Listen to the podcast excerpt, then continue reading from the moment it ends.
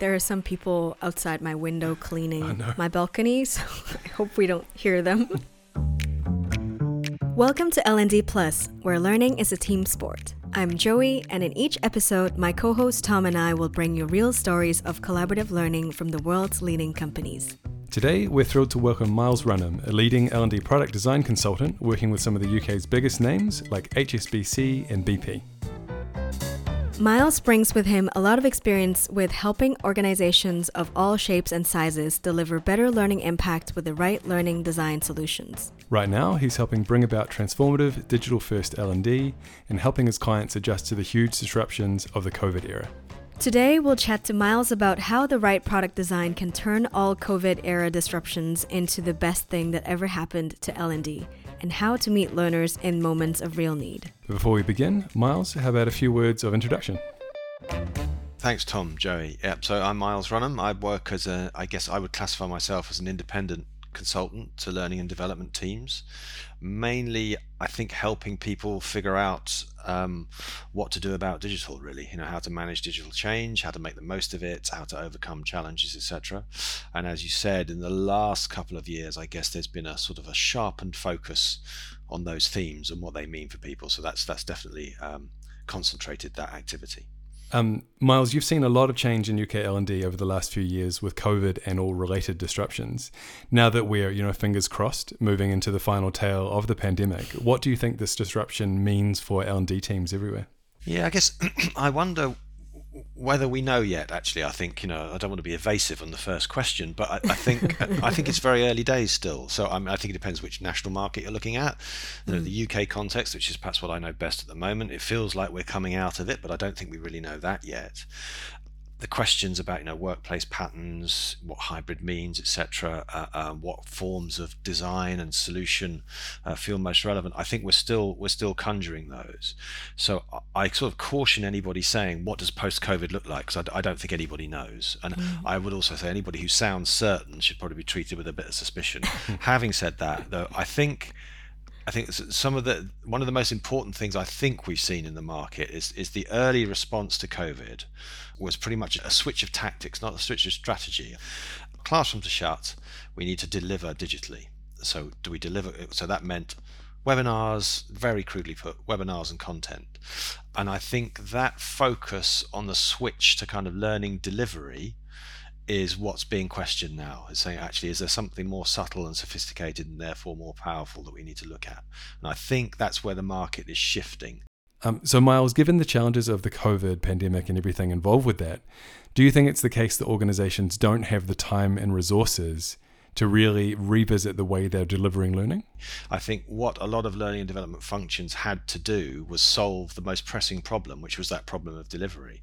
Is you know, and, and there was some very urgent delivery as well. You know, you had to sort had to you know retailers, for example, had to very very quickly upskill their workforce in how to manage public health and and, and safety uh, uh, protocols in stores. You know, they had to do that quickly. So I think what we're finding now is that solving that problem of delivery has left other more pressing problems perhaps unsolved or, or less focused on. And I think that's where that kind of that perhaps the focus on the most valuable problems to solve are mm. now on focusing you know what's the most important problem to solve for someone's personal performance you know in the new work context rather than only that delivery challenge to get the learning to someone in a different you know in a, in a new environment mm. i think that's the shift that i would hope to see and i think we're starting to see perhaps in places as well yeah, yeah. definitely yeah no I totally agree how how can L&D teams turn these challenges into opportunities to drive greater learning impact as you mentioned really unpacking the important question of like asking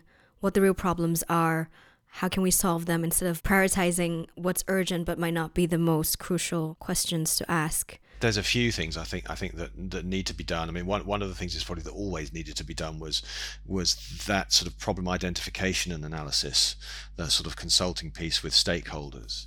Um, so understanding what you know what are the real challenges, and it's not hmm. the challenge of learning delivery, uh, it's the challenge of, of the organisation. And is that about the distribution of the workforce? Is it about onboarding new staff? Is it about developing you know, specialist skills in, in, in, a new environment? Understanding really what you know what are those challenges uh, for, for the for the organization, and at the same time, and this is a question really I think of understanding two types of relevance to the problem. There's the organization's relevance. So is this a pressing problem for the business? Mm. And what does from a learner or a user's perspective, what does that problem look like for them? Mm. And I think that's almost like sort of plotting the relevance on two axes. We need to understand how to how to identify a challenge for an individual user or learner or a group mm. that's highly relevant, therefore it's meaningful and motivating. And, and that's not just access to the classroom or access to the instructor or the content. That's about you know actually the the, the challenge of the design mm. uh, and to solve that individual problem in the organization context. So I think that's one thing. Something about that problem definition and understanding. I think there's another part which is around sort of data gathering and evidence. I think that's really important as well. This is something I think that learning and development has been slow to is understanding mm. those data sources, understanding what the landscape looks like, what kind of patterns of behavior are there in your organization now, what what signals I guess of that of, of those needs uh, you can gather to understand that context a bit better before you get into that kind of hand-to-hand combat of design as well. I think that's something that I've seen in the product development world, particularly in you know in, in, in digital marketing. I think that that we have you know we've got some lessons to learn there. I think. Yeah, for sure. So, Myles, from the work that you've been doing, what do you think the biggest challenges UK L&D teams face right now in terms of making that shift? And I guess why is it so difficult for L&D teams to try and focus on solving those real points of learner need? one of the challenges is, is is around the sort of definition of the purpose of an L&D function, and I think quite often organisations set up an L&D function because they need to make sure that learning is managed efficiently and delivered well. Mm-hmm. So a lot of organisations, L&D teams, have historically been set up to do that. So part of the challenge is that kind of leadership and strategic challenge of you know understanding your proposition what's the value of your function in the organization? One of the ways of thinking about this perhaps is that most learning and development was delivered through you know through classroom activity. The classrooms mm-hmm. are closed so that's been done virtually. And has have you seen the difference? Has there been a noticeable difference? And i think on the one hand if there hasn't been a noticeable difference you think well that that feels a bit odd that sort of fundamental shift and everything's the same. Mm-hmm. i think that that sort of leans towards that redefinition of, of what the function is for. Mm-hmm. There's something around the kind of user experience sensibility as well, or that's what I would call it as well, is like understanding mm-hmm. why is this meaningful and valuable for people? You know, what's in it for them? Mm. And I think the last part, which I think is really hard but really, really important, is that so much learning is so easily and freely available to us now. Yeah whether that's you know classic the classic example of you know Google to Wikipedia to answer any question or Google to YouTube to for all those beautiful how-to videos. Mm-hmm. But there's all sorts of sources of feedback and advice, you know, TikTok's growing, etc. So all of that all of that substitution that's available for what mm. we make as L&D I think is really important to understand as well that what are we doing what can we do that is better more useful or, or valuably different from that all of that stuff that's out there mm-hmm. I think that's a I, that's easy to say it's really hard to do that yeah. internally those are some I think those are some of the important challenges I think and perhaps one way that we can try to approach it is like instead of thinking about learning delivery we're thinking about like how can we meet learners at points of need something that you have discussed with our clo david james. Um, and i wonder like you know how you think l&d teams can get started perhaps with the right product design approach to help thinking about how to meet learners where they are I think one of the, you know the, the typical L and D answer to, to uh, understanding and, and delivering value at the point of need is is almost like how do we distribute the learning stuff to someone mm. when they're doing that thing that they need to know about. It's a, that's not. I don't think that's the real challenge. That's a mm. kind of technology challenge, a distribution challenge, and a sort of mm decoding the signals. Mm. I think that the thing to understand is, you know, what are those patterns of behavior? What what does the problem look like? What does a moment of need look like? Um, and you know, how might that moment of need uh, sort of have a life cycle over time as well? Mm. So I think I think one of the things is you know, getting those bite-sized nuggets of learning that we talk about so often. Just getting that to someone when it looks like they're having that challenge mm-hmm. may or may not be the right answer. It may be that there's something more conversational. It might be something to do with more more with coaching. It might be something to do, uh, uh, you know, with building a relationship. Mm-hmm. So I, I, think when it comes to things like you know skills development as well, those moments of needs are quite enduring. I think if you think about how long does it take you really to develop a skill to a satisfying level of competency. Mm-hmm it's you know it usually takes quite a long time unless it's just mm. simply solving a particular kind of functional problem i think what we need to try to do is to start build those relationships with people and be present in those different you know those different parts of that uh, uh of that relationship mm-hmm. and i think actually it's all about data always but i think i think it is about you know mm-hmm. those sig- understanding those signals that describe the moments of need is, is the first yeah. place I'd love to hear a little more, Myles, just on that. You know, you mentioned the, the importance of relationships there. You know, in your work with clients, I guess, of, of all shapes and sizes, when you're combining that focus on almost a, a, design consideration for what the learning experience looks like for people, how does that work with uh, some of the clients that you've been working with? And I guess, what are the biggest opportunities in, in that respect? Where it's worked best, I think, is where um, you bring uh, try to bring the data and the intelligence that you have about your audience you try and bring that to bear and reflect that back to people which is something that i think we see so much in you know the digital products that we all know and love mm-hmm. you, you can almost tell that they know who you are they might not refer to you by name tom or joey you know but that you you can sense that that the data that's being gathered on you is being used to make the next experience more useful and relevant i think that's the key is sort of being is is that kind of adaptive response mm-hmm. Uh, um, that might be within a program, mm. or it might be you know on a platform you know, that responds, and you know recommendation engines are becoming more sophisticated.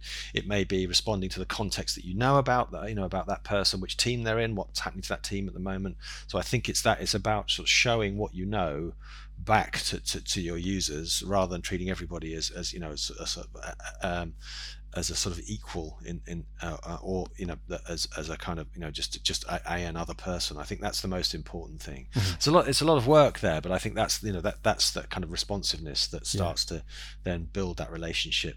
You become more useful for people. The more useful for you become, you know, the more they mm-hmm. trust you to help with other things as well. You mentioned the the idea of that being a lot of work, mm. and I think maybe that's something that to, to just hold on that point for a second. Do you think that one of the the things really holding L and D teams back from undertaking this kind of exercise, where they truly map learning initiatives to particular points of need and really understand what the, the business impact can be, do you think that a lot of that is a lack of bandwidth, a lack of time, a lack of patience for that process, or what, what's getting in the way for L and D teams to do more of that? Do you think? Yeah, it's a good question. I, I, think I think it's partly because it, sort of resets what you're there for and what, and what you're expecting of yourself and your team, mm. uh, and how you will approach a challenge. So I think it's back to that point. Sort of probably at the root of it is redefining what an L and D function is for. Yeah. In many organisations, an L and D function is there to make the training and deliver it. I think w- what we're talking about is is to be a partner in identifying the most valuable problems to solve describing the, the, those problems and the significance of them and using that as a basis to, to develop a solution and work with people along the way.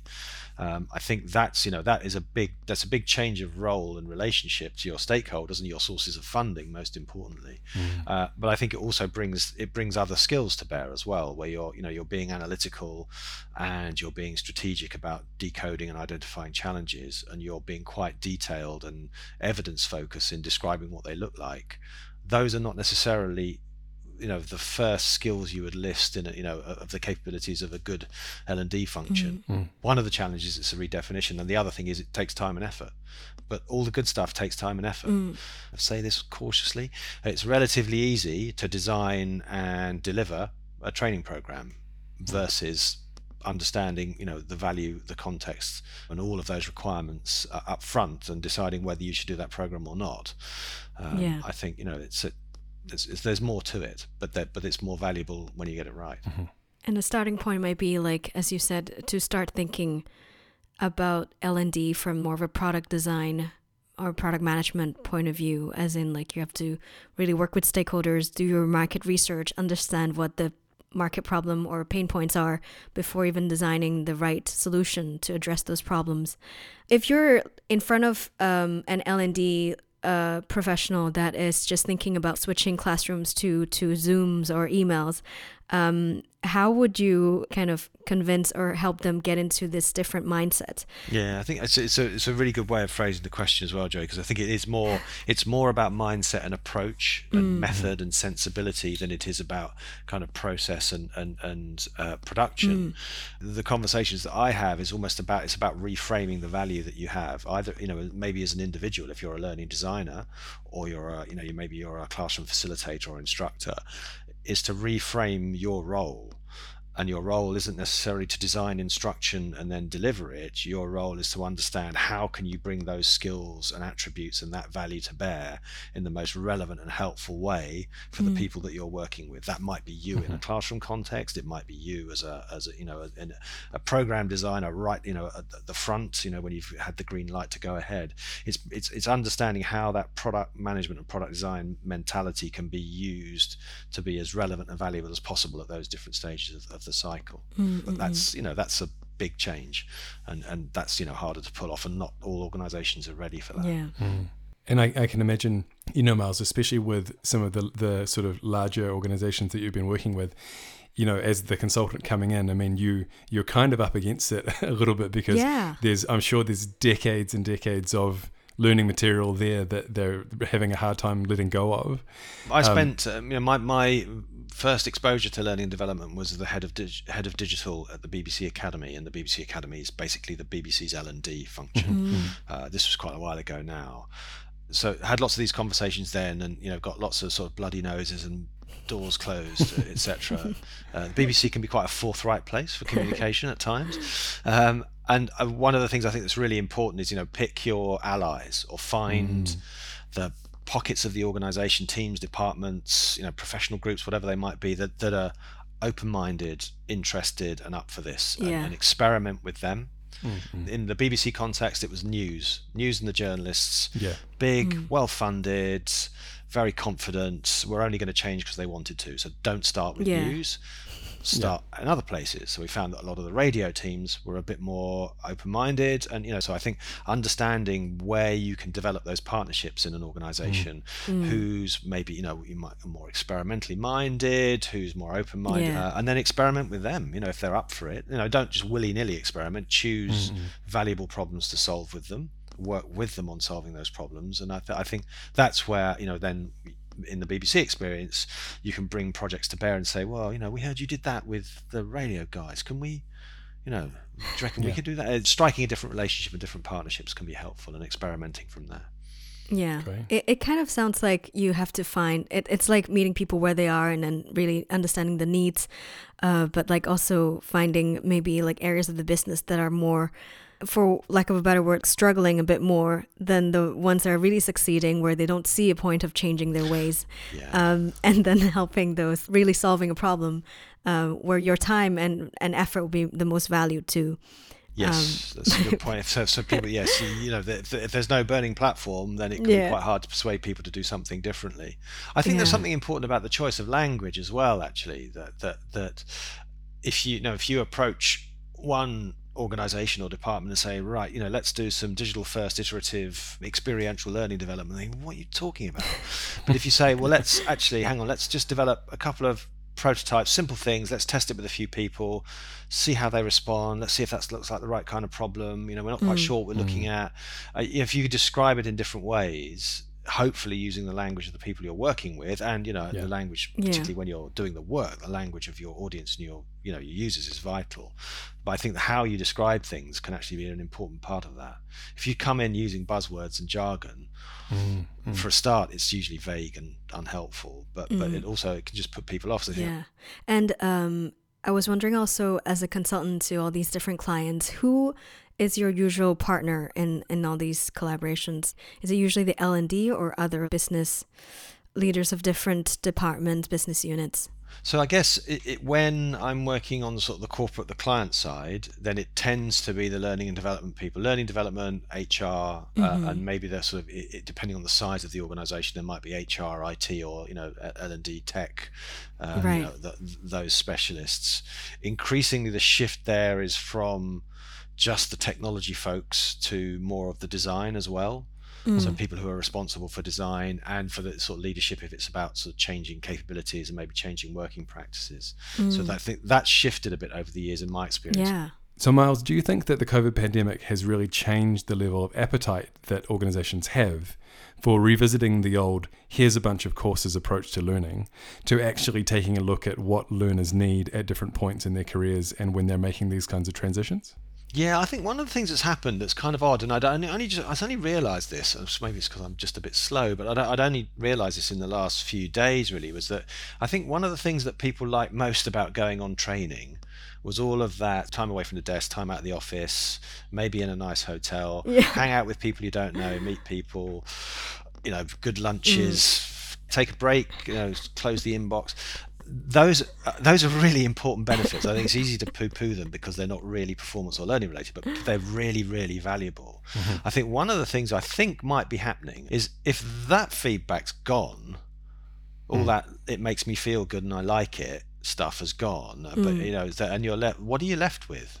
Yeah. What are you left with to describe the benefit and the value? A PowerPoint. You're, you know, and in, well, in L and D world, you're left with completion and attendance you know, and that's it. And the feed, the satisfaction, yeah, yeah. the feedback is about other things, and maybe people are a bit tired because it's another Zoom call, and I can't tell the difference between a training course and a meeting. And mm-hmm. I think it's mm-hmm. making people think, well, okay, what's the real value in this then? Yeah. You know, what's this for? Is it well mm. designed? Does it meet that need? Is it then well prepared? You know, is it good? Is it well designed? Is the experience good? What are the signals of that mm. experience? So I think those questions are starting to poke through now because a lot of that kind of uh, that comfort blanket's been taken away. Yeah.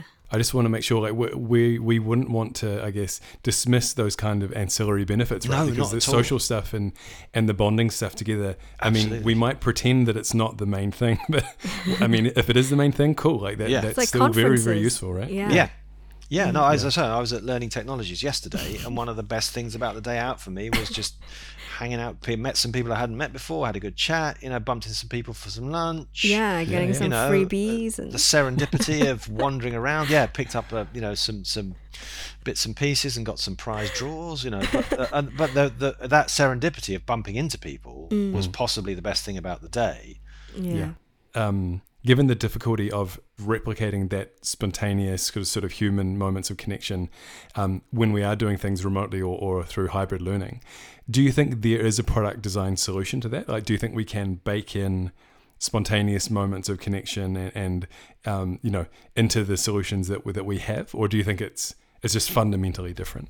I think I, I suspect we probably that there, there might be solutions to it. I think you probably need to gather quite a lot of data first so that you can make those connections you know and almost mm. you need to know what you're randomizing if you decide to randomize it or if you decide to yeah. plan it and you know sort of try and connect people or connect ideas around you know people around ideas i think the data to do that is really really hard to gather and i think we're a way off that yeah. one of the things i wonder though is is that whether we should even try yeah you know perhaps it might be better to accept that all of those mm. social signals in that environment is not available mm. or, or, we can't be guarantee that it's available. Don't even try and substitute it. Mm. Don't try and replicate it. Accept that it's not there. Manage people's expectations and solve within that. Mm. You know, and that might mean shorter sessions. But I think my my instinct in, in response to your unfair question is is don't try and replicate it. Yeah. yeah. Because because it's too hard and actually yeah. people's expectations are really high.